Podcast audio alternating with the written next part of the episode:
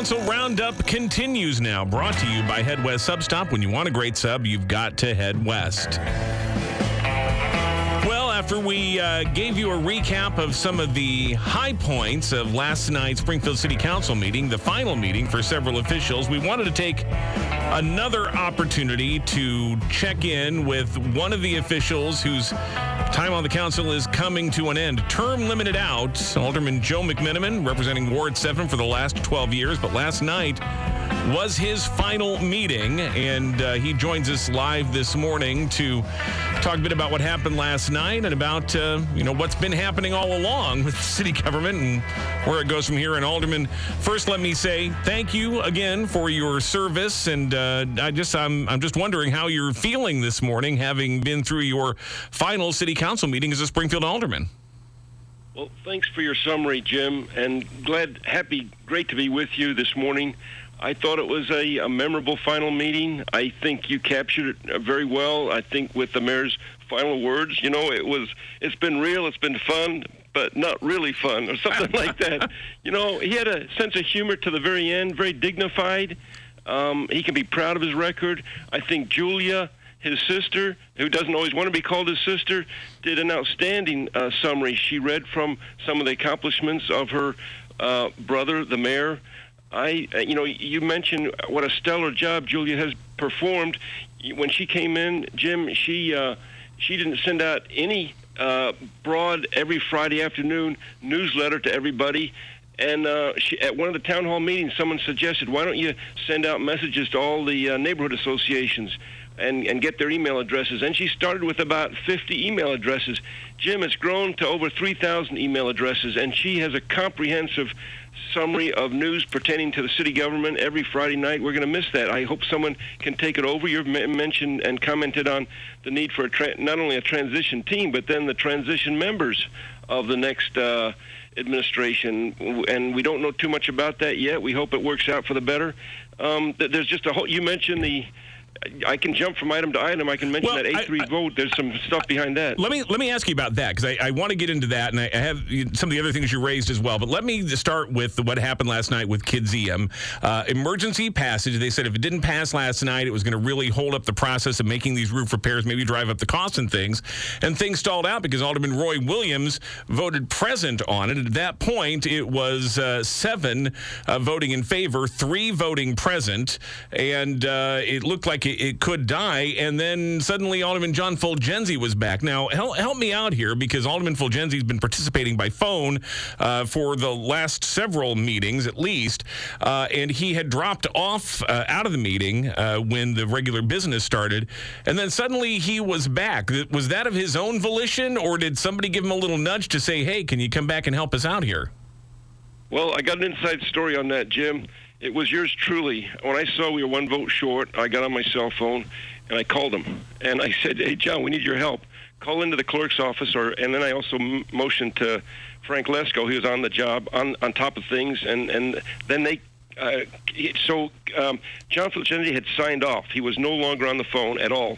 And uh, so then uh, he came back, and uh, so then I didn't know exactly where he was. Usually he's at, at his restaurant, sitting at his table. Um, so after the meeting, I, I, said goodbye to a few people, and then I, I, ran off to the restaurant to thank him for being available for that eight, what turned out to be an eight-three vote. And uh, he was not at his restaurant.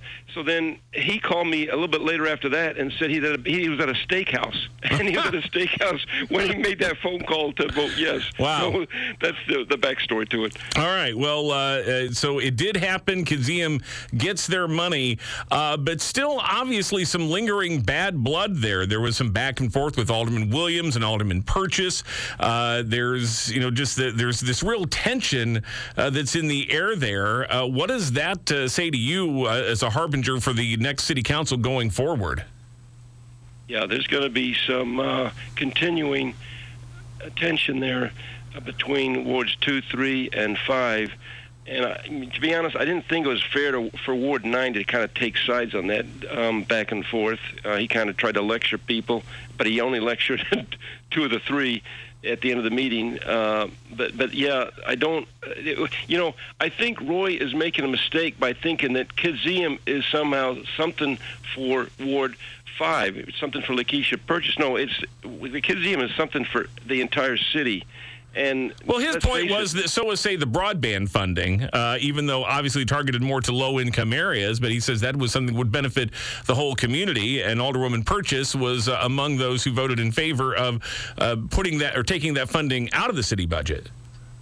Correct. She does res- deserve a huge hit for not supporting broadband earlier during the budget session, where we had three million um, set aside, uh, where we hope to be set aside for broadband, um, um, um, you know, broadening of broadband. But um, and she deserves a hit for that. But I don't think the Kidzeum was the context or the situation to draw attention to that because she's not really the sponsor of Kidzeum. It's the mayor. It's it's folks that are you know making the Kidzeum come uh, with with a they needed needed a new roof. So I think he chose the wrong uh, situation to um, to remind uh, Lakeisha Purchase of some of her problematic votes. Um, with, with some of that, I think that. Well, let me just ask: with some of that in the air right now, one of the ordinances that's on first reading, one of the last things put forward by Springfield Mayor Jim Langfelder, was uh, calling on city officials to adopt a civility pledge, and this is something that Alderman will discuss at next week's committee of the whole, and could vote on it later in the month. Uh, you won't be there for that, but I, I got to ask you: is that a good idea? And would you sign such a civility pledge if you were going to be continuing on in office? Um, you raised there are five good ordinances uh, at the end of that agenda, uh, yesterday's agenda, not the ones that came in by special rule, but the the 201 through 205, and you're mentioning.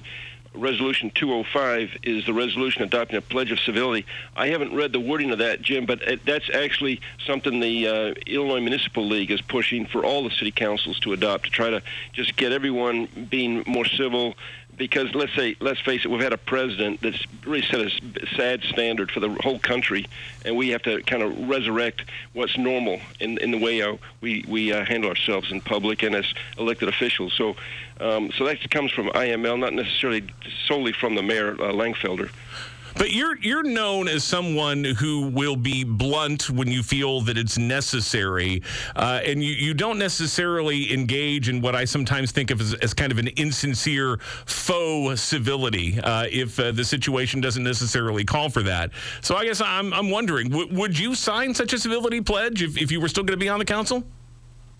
I haven't read it yet, but I, I hope I would because right. you know civility is important. Not that we always can you know control ourselves to the extent that we would like to, but it should be our desire and, and intention to to be civil and to conduct ourselves in a way that we can make everyone proud of what uh, democracy is all about. You know, I don't know if I've asked you about this before, and I am curious about it now that it has uh, led to the the end of your tenure here. What are your thoughts about the the city's term limit policy here that forced you out of office? Uh, is, is this, in your mind, a, a, good idea to have this, or should it just been left up to the voters to decide if it was time for you to go? I'm okay with it. I think it forces us, you know, if there are term limits, it forces us to work a little bit harder during the time that we're on the council. We can't take it for advan- uh, take it uh, for granted. I think um, at the legislative level, I'd be more in favor of term limits for the leadership positions, so the leadership positions have to rotate as opposed to just the elected being elected because um, I think there is a lot of institutional knowledge that needs to, you know, retain be retained um, in the state legislatures and the con- uh, federal legislatures. But at the city council level, I think it's a, overall it's a good idea. I, I think it brings a new energy.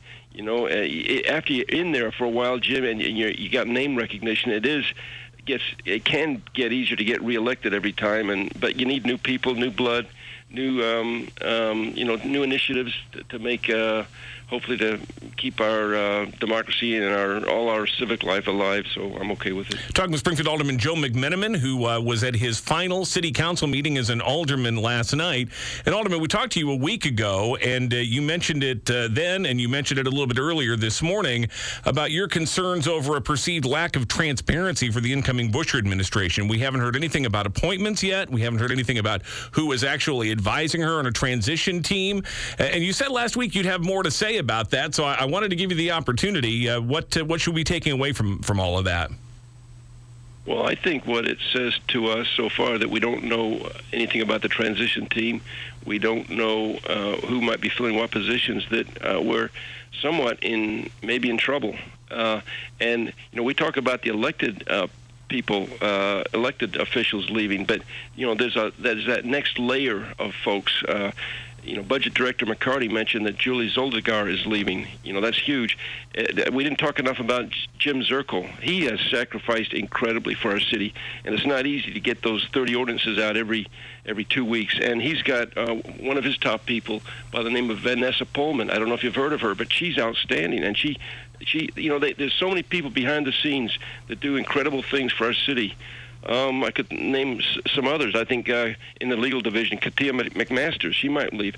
So I think there's a lot of shoes to fill here uh, by the new mayor. And you know, it's one thing to run for office; it's another thing to be thinking ahead of time, to to be, you know, uh, do backwards planning, where you you um, think what you're going to be doing after you get elected, not just what you're going to be doing to get elected. So I'm concerned about the transition. Uh, we got a lot of folks that um, we're going to miss, uh, and and then Zerkle, Zerkle and uh, Pullman and, and McMaster's in the legal department. I'm an, an attorney, so I appreciate the lion's job they perform, and uh, there's no more a difficult job in Sangamon County than being city attorney for the city of Springfield. It's a massive responsibility. You talk about, you know, some people could be an expert in environmental law. Some people can be an expert in contract law. Some people can be a, an expert in, you know, you name it. But Jim Zerkle has to kind of cover the entire broad field, and uh, his business background has been uh, very helpful to us. So um, we're, we're going to miss him, and uh, of course, we're going to miss mostly Mayor Langfelder. From my point of view, he's done an outstanding job we didn't agree on everything. You know, Lake Two. I think Lake Two is now dead, and which I'm kind of happy for because Mr. Buscher kind of recognized that the uh, the water demands had shifted during the last 50 years, um, and some there's some other this beautification that uh, Misty Buscher has pr- promoted. I think we have to you know measure her by how much she accomplishes for those. Um, those gateways that come into downtown. Let's see how they look in four years, and uh, Alderman, we'll uh, who might come forward. I'm almost out of time here, and I wanted to ask you about one other thing real quickly, which uh, we got word last night, even while the council meeting was going on. Horace Mann saying that uh, talks with the uh, Downtown Springfield Heritage Foundation to save that last remaining building in the downtown historic district that that uh, they'd fallen apart. They couldn't find an investor for it, so they're going to go ahead with demolition. Your reaction to that, and what happens now? Well. I think you know there's a seller for that second lot. Um, I think there was a.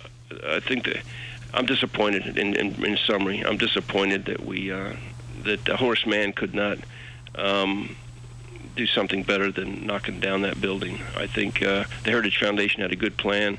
I think a Horace Mann could have released themselves from their obligation to purchase that that second building that's not yet knocked down. I think they're going to buying it for next to nothing, and the Heritage Foundation could have bought it and could have um, done something with it. I think uh, the uh, sadly Horace Mann is kind of doing what they want for themselves and not thinking more broadly for the downtown uh, itself for the future. Alderman, we're out of time. Uh, again, thank you for your service to the community, and uh, I hope our paths will continue to cross in one form or another. And if you ever feel the need to speak out and want to come on the air, you know where to find us. I didn't mention WMAY last night. Uh, I mentioned the two people that typically show up at council meetings, uh, Dave Dahl and Stephen uh, who I think maybe they were left out of the uh, the uh, victory party uh, a month ago. uh, but uh, WMAY does an outstanding job. You and Greg Bishop and the others, um, thank God that you cover uh, government. Thanks for what you do, Jim.